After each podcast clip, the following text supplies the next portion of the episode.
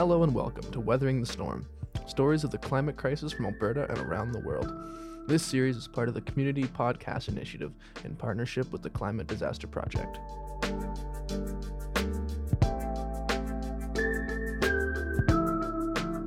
I'm your host, Colton Tuffs. And I'm your host, Brooke Palin. In this episode, we sit down with two survivors of the 2013 floods in High River, Alberta. The High River floods may have not have been as well documented as other areas in Alberta. However, the floods took away homes, businesses, and a community. Even though the town is ironically named High River, it was discovered by the Blackfoot people and means high wood, and was important for settlers during the winter to be near the cottonwood flats along the banks. On June 20th, 2013, 13,000 residents of the High River community were forced into evacuation. The small farming town was almost entirely washed away. River was abandoned within a few days as people were taken out by boats, helicopters, and farm equipment. Many fled the town after the flood, seeking a new place to call home. Since then, the town has been restored and new families move in. Mitch Mapatac had just moved to High River in 2013. He never had any intention to live there, but he needed to live close to his new job at the petroleum plant. With his wife and two kids, along with their golden retriever, they were settling nicely in their home. Then the flood hit. Here's my conversation with Mitch, where he shares his story with me and his experience of the tragic time. Due to time constraints and weather, we recorded this interview at South Centre Mall in Calgary, so there are moments of background noise.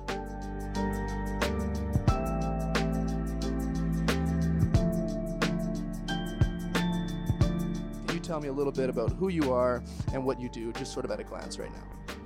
Well, Mitch Mapatac, right now, career has moved me over to sales uh, I got three kids. Uh, I was married at the time in 2013. Not married anymore. Uh, probably has something to do with the flood of 2013, but we'll go on with that later.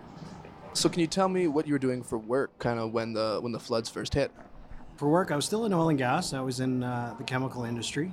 My position was actually pretty important for me to actually go to work that day. So.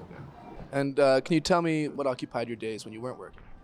Well, I got three kids, uh, two girls and a boy. Taking care of them was pretty busy because they were pretty young. My eldest at the time was 16, uh, then 14, and I think Leighton was eight um, or 10 at the time. So, yeah, I was working 12 hour days. So, getting home and just taking care of the kids took away from any hobbies.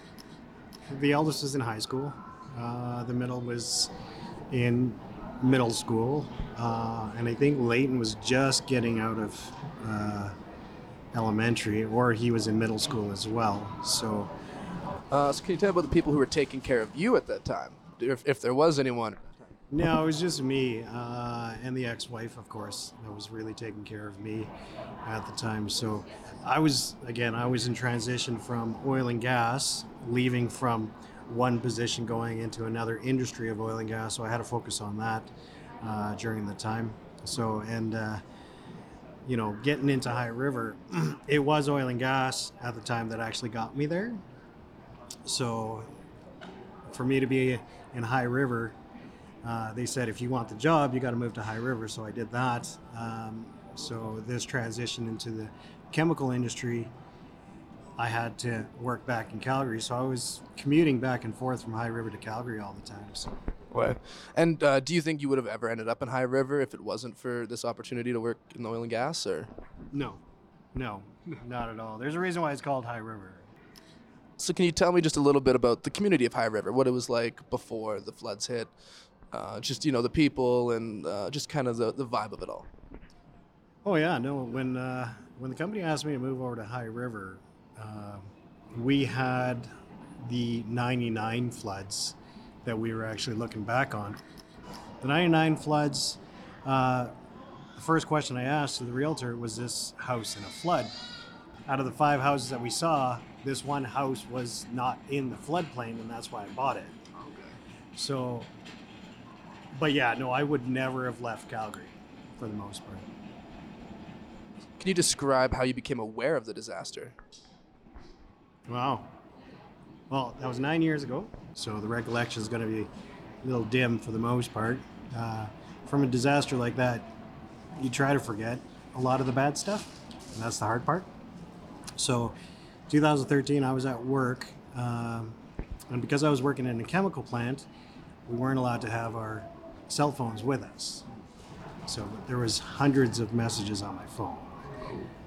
Uh, by the time I got to my phone on my break, uh, the boss was a little worried. He goes, Mitch, you know, maybe you should find out about High River and you should go home. And I'm like, what are you talking about? It's it's just a flood. High River's known for the floods, so I thought it was like plain Jane stuff. As soon as I got to my uh, my phone on my break and I saw the messages, that's when the phones actually went down, so I couldn't actually contact my family at the time. So it was uh, it was a little disheartening for the most part because I was helpless at that point because the four members of my family were there. My in-laws were actually in High River as well, uh, and they were trying to get a hold of me as well to come back home. Uh, but again, having no communication, I couldn't get a hold of them. Uh, so I got in my car and I started driving down to High River, but the roads were already closed and I couldn't make it down there. I got took me about an hour to get south of Calgary until I got turned around by the police officers to say go back home. So I went over to my mom's place and I was just waiting. That's all I could do, was just wait. So got a hold of some of my neighbors and found out that uh, a family got split up, went to the uh, emergency evacuation areas, and my in-laws were down in Claresholm, and they got split up. The two of them got split up. Um, so got reunited back with my father-in-law, of which was completely he was completely distraught because he didn't know what happened to her, his wife, and that took two days for us to find her. So uh, it took me 24 hours to reunite with my family.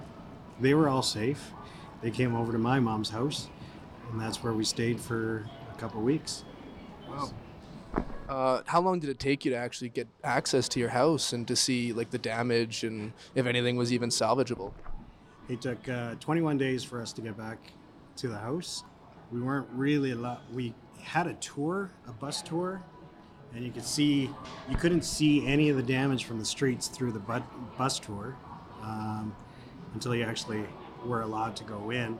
As soon as we got in, the smell of whatever was in your freezer was pretty overpowering. Uh, my house was not affected by flood waters. My house was affected by the sewer backup. Mm. So uh, before I went into the house, I went over to get a snack over at the A&W, and uh, I asked the girl there, which was one of my neighbors, I go, how'd you do? And she goes, well, we got five inches from the ceiling of the basement. And I go, your room is in the basement. She goes, yeah. So she lost everything. She lost her car, uh, her video camera, which was on a battery. She showed me that. Um, her car was completely underwater in the street, and that's and inside that car was everything that she was going to move down to the University of Lethbridge. Oh wow! So she lost everything. So she actually took two years off before she went back to school to recover. Do you remember any sight, sounds, smells, uh, maybe from your drive home, uh, Jewel trying to get home, or anything that kind of still sticks with you? Mostly people crying. That's the hard part. To see the RCMP crying, uh, to see the amount of armed forces that were there, that was pretty rough. To see all your friends and no one really wanting to walk the streets anymore or actually hang out anymore, like that was hard. High River wasn't the same after that.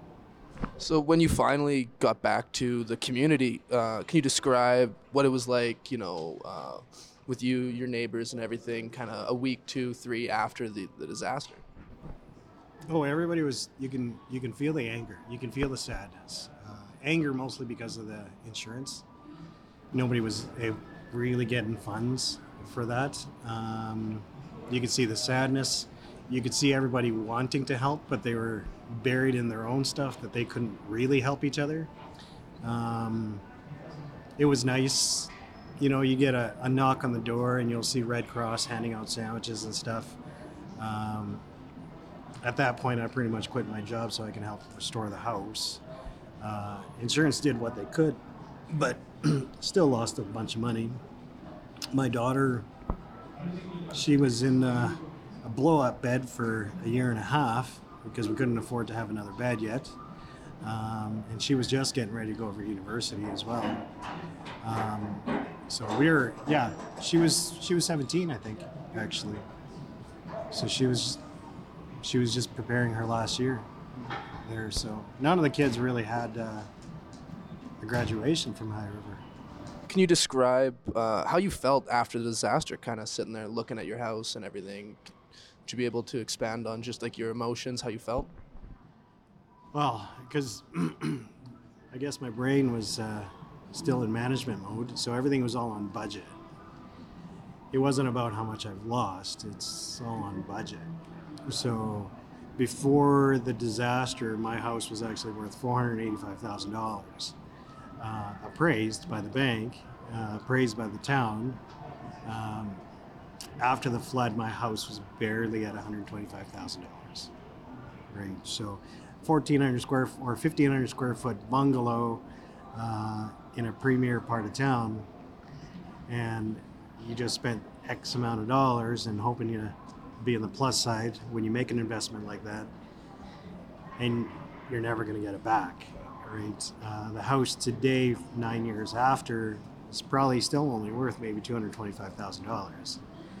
So recovery in High River, I have no idea. Everybody has to forget about the flood first, right? But insurance always reminds you of that because in High River, you're not allowed to have flood insurance anymore. Would you be able to describe the effect that it had on your family, the the floods and the the damage to the house? Yeah, no, the kids, uh, they're still affected by it. They, I'm pretty sure they got some pretty good PTSD about it, right? So they, Leighton doesn't like water anymore, right? Uh, the girls don't don't really talk about the flood. So that's two two I'd say two years of our lives that we've all tried to forget about. I did lose my dog. Did you? Yeah, that was the that was the hardest part. Uh, and I didn't lose him because of the flood. I lost him because we couldn't get to his medication. Right. So uh, that's something we always talk about. The kids and I always talk about. We miss him amazingly. Um, I just want everybody to know I did lose my my dogs. Do you mind if I ask you a little more about about him, or uh, so how old was he when uh, when he finally passed? Sawyer was about nine. Uh, so he's a yellow lab. We had him since he was a pup. Uh, and we bought him in High River the, the year we moved in. Like he was pretty special to us. Definitely a family member, of course. Um, he he was already sick in 2013, but his medication kept him calm. But uh, with all the moving around and him being uncertain, we didn't have the proper food for him. Uh, even with all the donations and everything, uh, kind of got his, his stomach all inflamed and stuff. So, you know, it started getting pretty dry. You could see that uh, he was getting weaker and weaker by the day.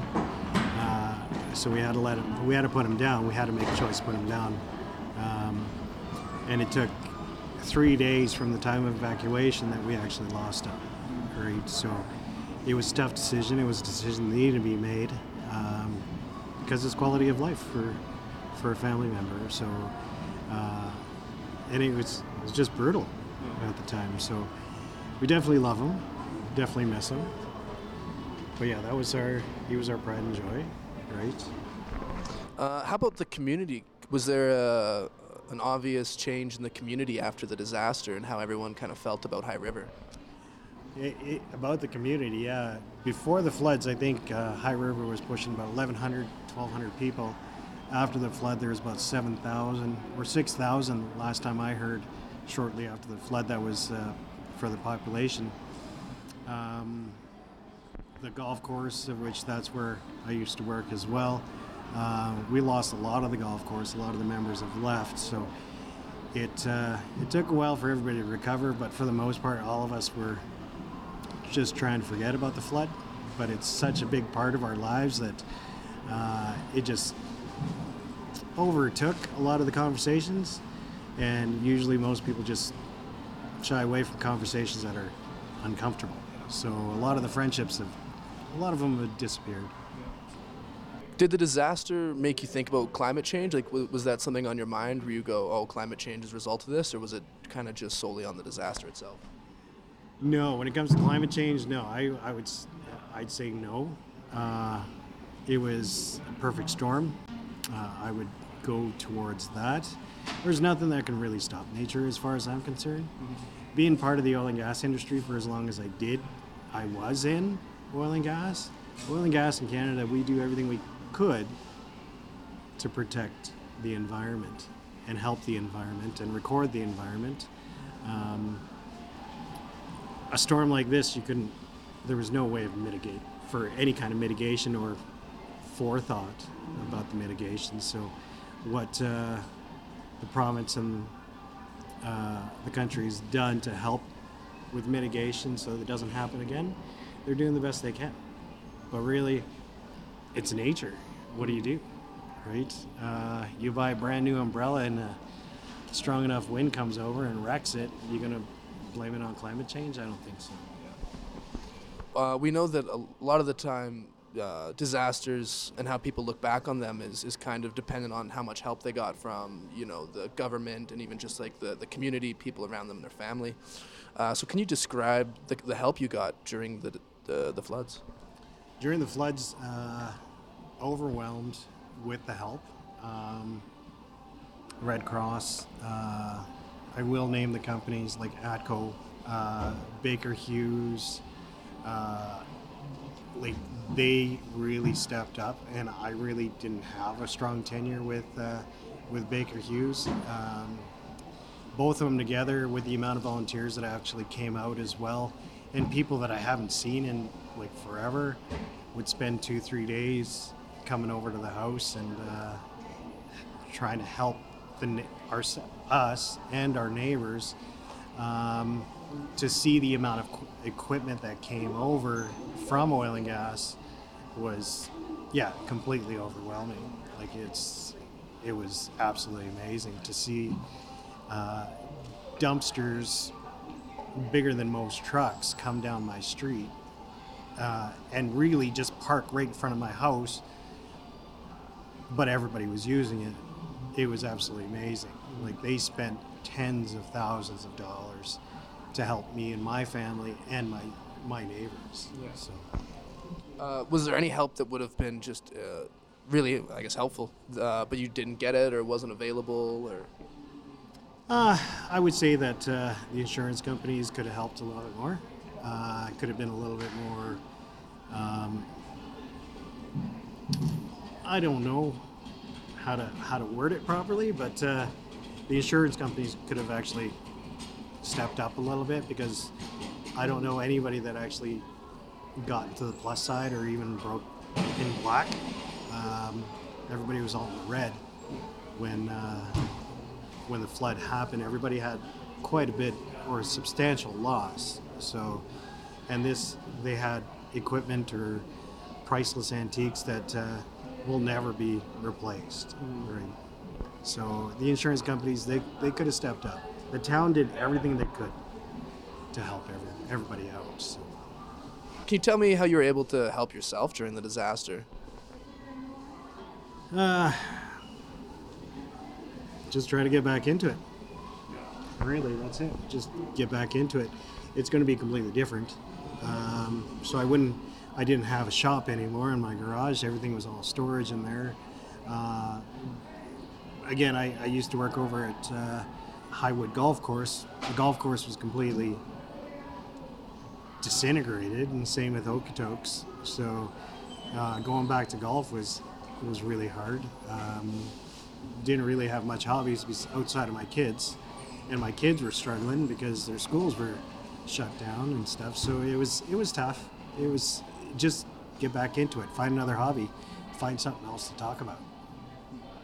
So a lot of the time, people who've been to disasters have a, a kind of front door look on how you can make changes and make sure that if it happens again, it's either uh, much lighter in, in the severity of the destruction. Do you have any ideas on maybe, uh, um, yeah, how we, how we can stop this flooding from happening again?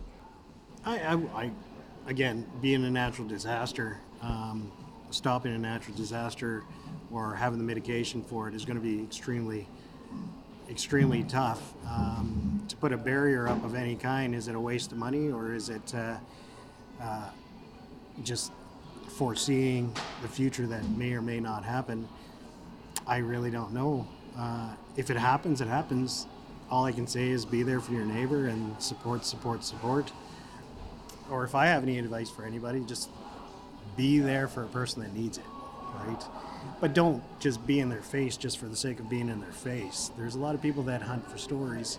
There's a lot of people that hunt for emotions. Don't do that. Just be there and be a servant for them. That's all I can say. Don't don't tell them what they could have done better. They're already hurting. Just be a servant for them. Looking back now at the 2013 floods, how do you feel about it? Yeah, it's it's there. Uh, it's uh, part of my history now, um, just like many others. Um, I'm proud to have survived it, but it's not something I truly enjoy remembering. Uh, to whenever I do cross anybody that was in that flood in 2013, it is pretty heartbreaking, especially with uh, with children. Uh, and those children today are teenagers or adults today. Um, yeah, to see, yeah, to remember some of their their expressions, uh, to to hear them crying, I can still hear them crying. I can hear still hear them sobbing. Um, it's you know I'm I'm proud that I was part of it, but at the same time I'd much rather have it gone from my memory.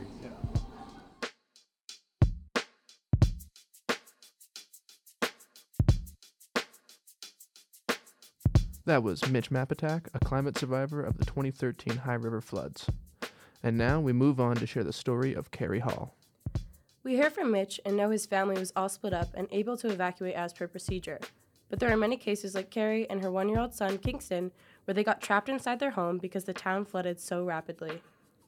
Kari was blindsided to know water would be flooding into her home within minutes, where her and Kingston would have to patiently wait to be rescued by farm equipment. Little did Kari know, this experience would show her materialistic objects can always be bought again or hold memories, but the people and family around her are what are irreplaceable. Here's my conversation with Kari Hall.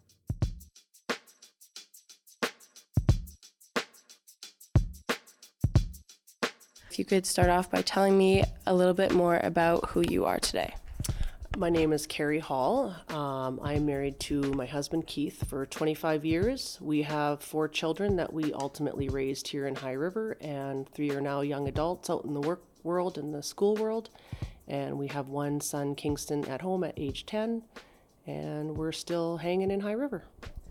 And could you maybe please describe a little bit about what the High River flood exactly was and the year it happened and everything? Well, the year was 2013, and I always remember that because Kingston was one. So thank God I had a baby at home when it happened.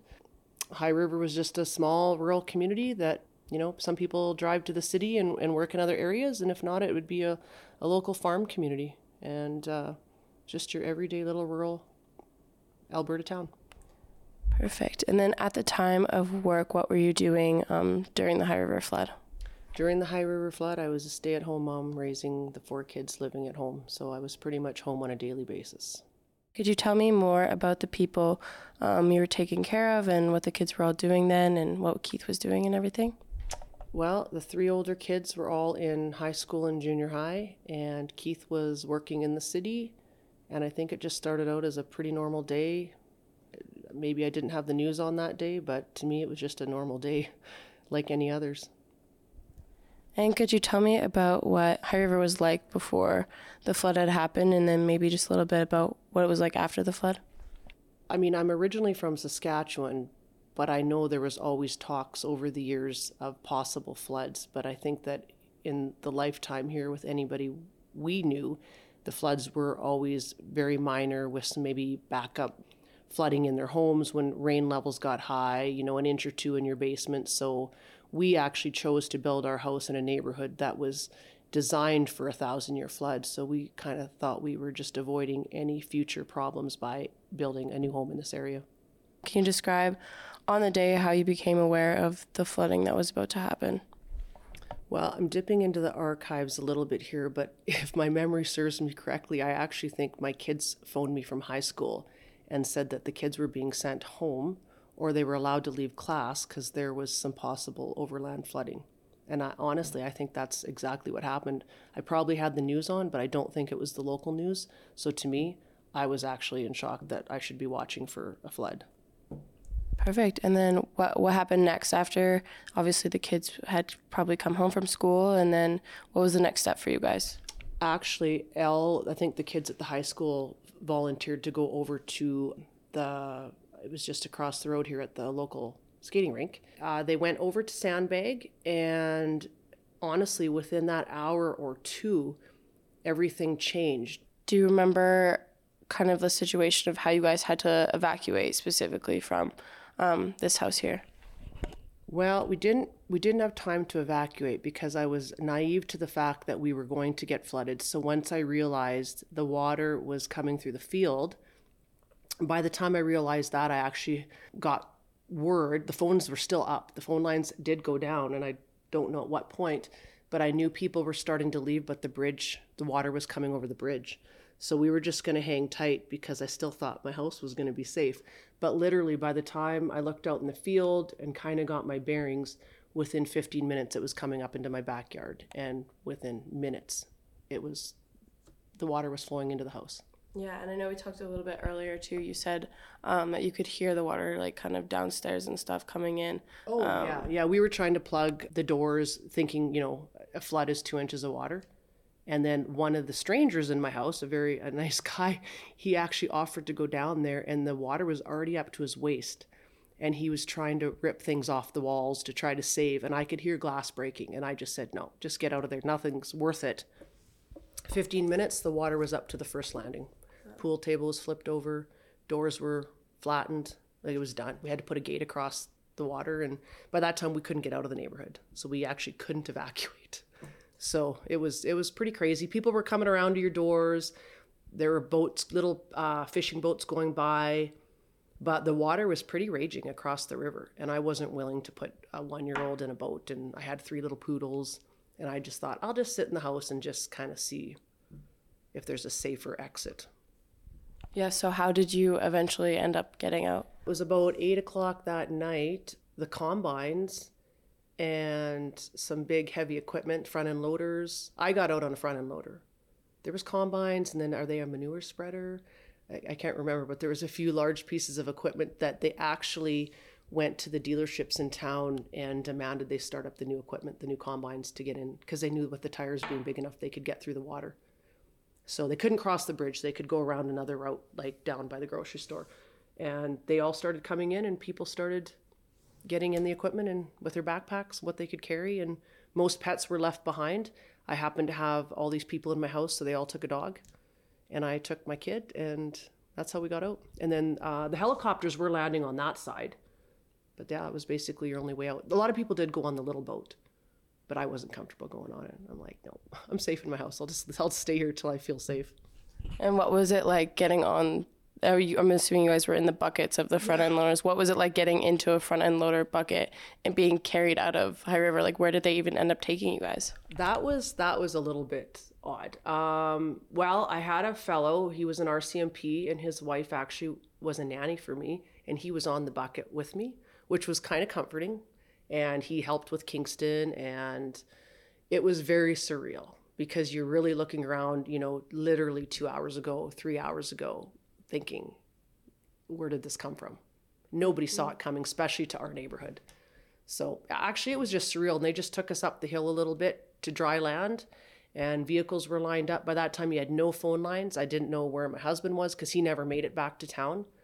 Um, I found out later he did start up a front end loader, one of ours, bring it to town. And he did get in a boat with somebody and he tried to get over to the house, but they got hung up on the fences.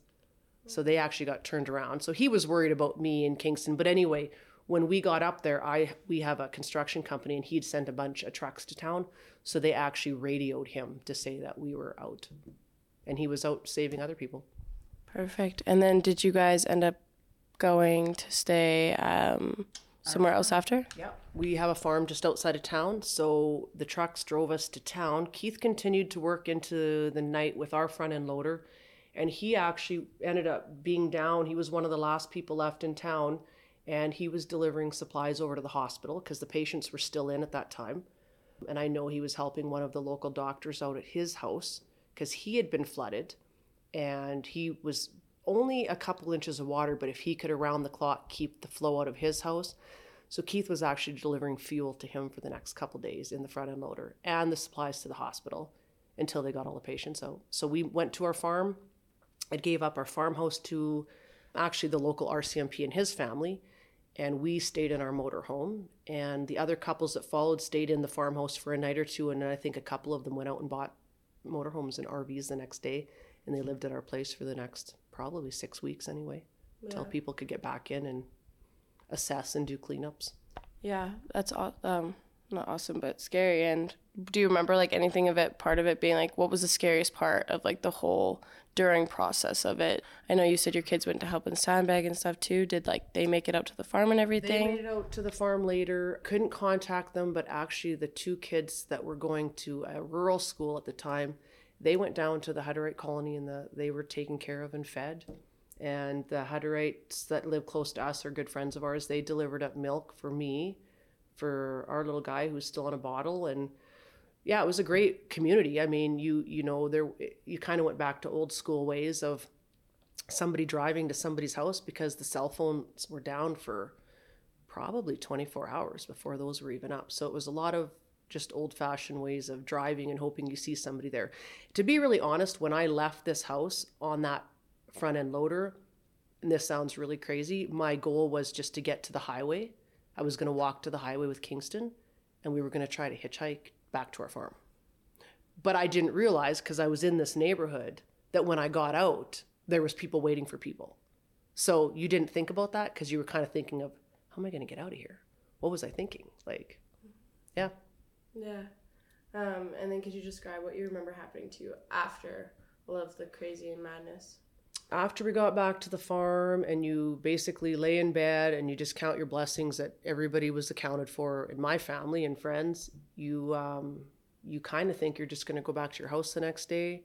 But I think it was approximately three weeks before we could actually get back into the house and assess the damage. I was saying earlier, Keith was able. You couldn't you couldn't come back to town unless you had a pass and you were working in the town for safety reasons. But he was able to come in with the front end loader, and I I, I do know he came over to our house and opened up windows and doors and emptied a freezer just to mitigate some um, food destroying you know floorboards and and and mo- try to lessen the mold growth in the houses because we knew mold would be growing. So we figured doors were being you know if you guys heard in the media doors were being kicked down and we we were like ah we don't want to you know unlock everything open it up open the windows. At this point doesn't much matter save as much of the house as you can keep it as dry as you can so we just did that and came in and and uh, to a wet musty smelling town Yeah. Um, kind of leading into that, can you describe any of the sights or sounds and smells that you remember um, from after the flood and coming back into town? Obviously, um, after those three weeks, you come back to an entire different war zone of life, as you would say. Yeah, I, I think it was like apocalyptic times where you just see people's houses dumped into their backyards and mud and muck and rubber boots and hazmat suits. Like it literally was a scene out of a movie. And I do remember coming in. We opted to. We had. We were insured. Uh, they basically insured us relatively soon. Once once all the companies started to jump on board we kind of checked our damages and felt it could wait till you know insurance could come by and, and get a proper team in to do it. So for me i came in i think i was in shock. I think i could have saved a few more things but at the time it just looked like such a mess. I went down into the basement a few times in rubber boots to see if there was anything salvageable.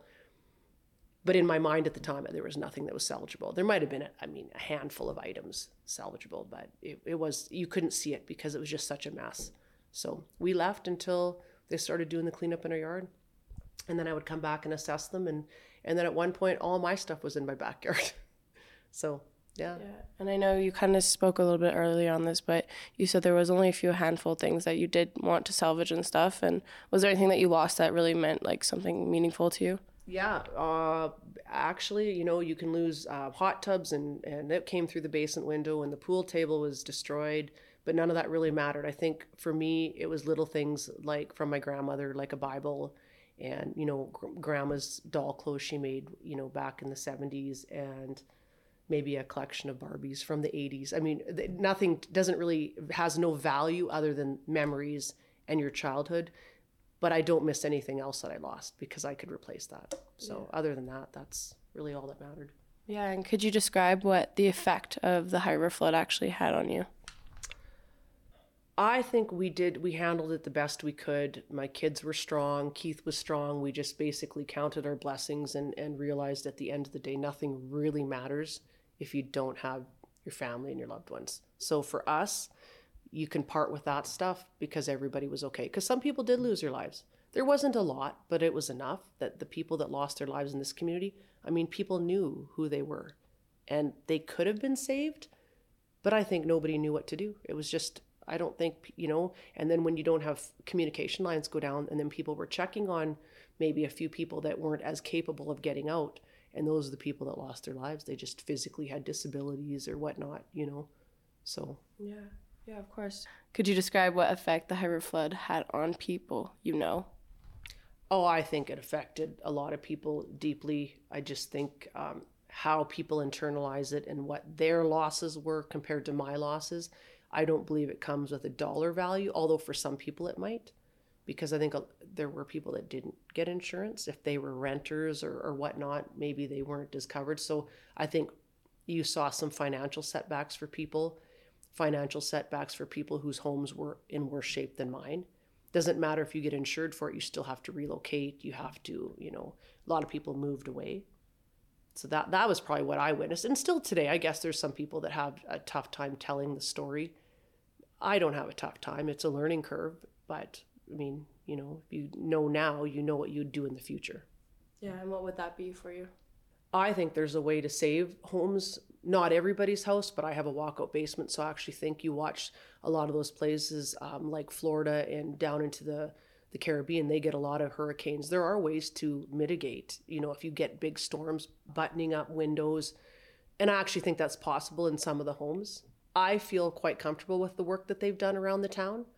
For me, I think that, but I but I don't know if it's bomb proof in the sense. I think High River would be spared for the most part if there was ever to be another flood, but I think that water still has to go somewhere. And I would worry for the local farms around us. That would be my concern. Yeah, and looking back on the High River flood, how do you feel about it now? It's the past. It's the past. You move forward.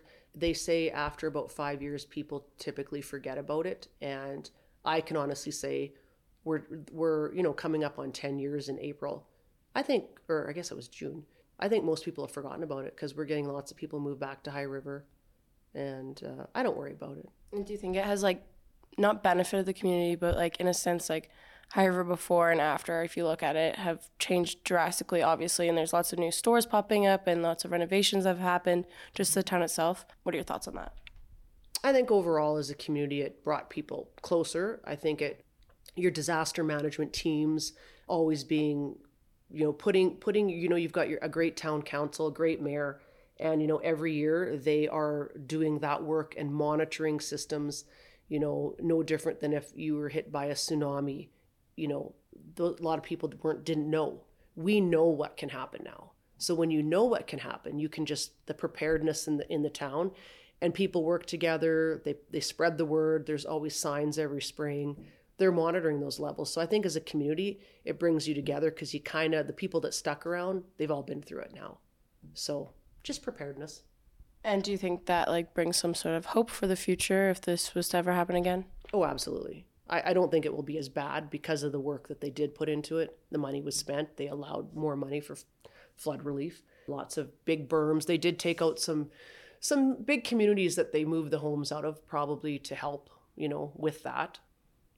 Yeah i mean moving forward i, I think it could happen again. Never say never but i would hope it's not going to be as bad if it did That's Kari Hall, a climate disaster survivor of the 2013 High River, Alberta floods. Thanks for listening to Weathering the Storm. I'm Brooke Palin. And I'm Colton Tuffs. This is a series powered by Shaw and a part of the Community Podcast Initiative based out of Mount Royal University. It was produced on the lands that are home to the Niitsitapi, Iyahe Nakota, Tsuut'ina, and Métis people. We recognize the stewards of these lands, and we hope to contribute to a better understanding of our environment by sharing the stories of those affected by climate change.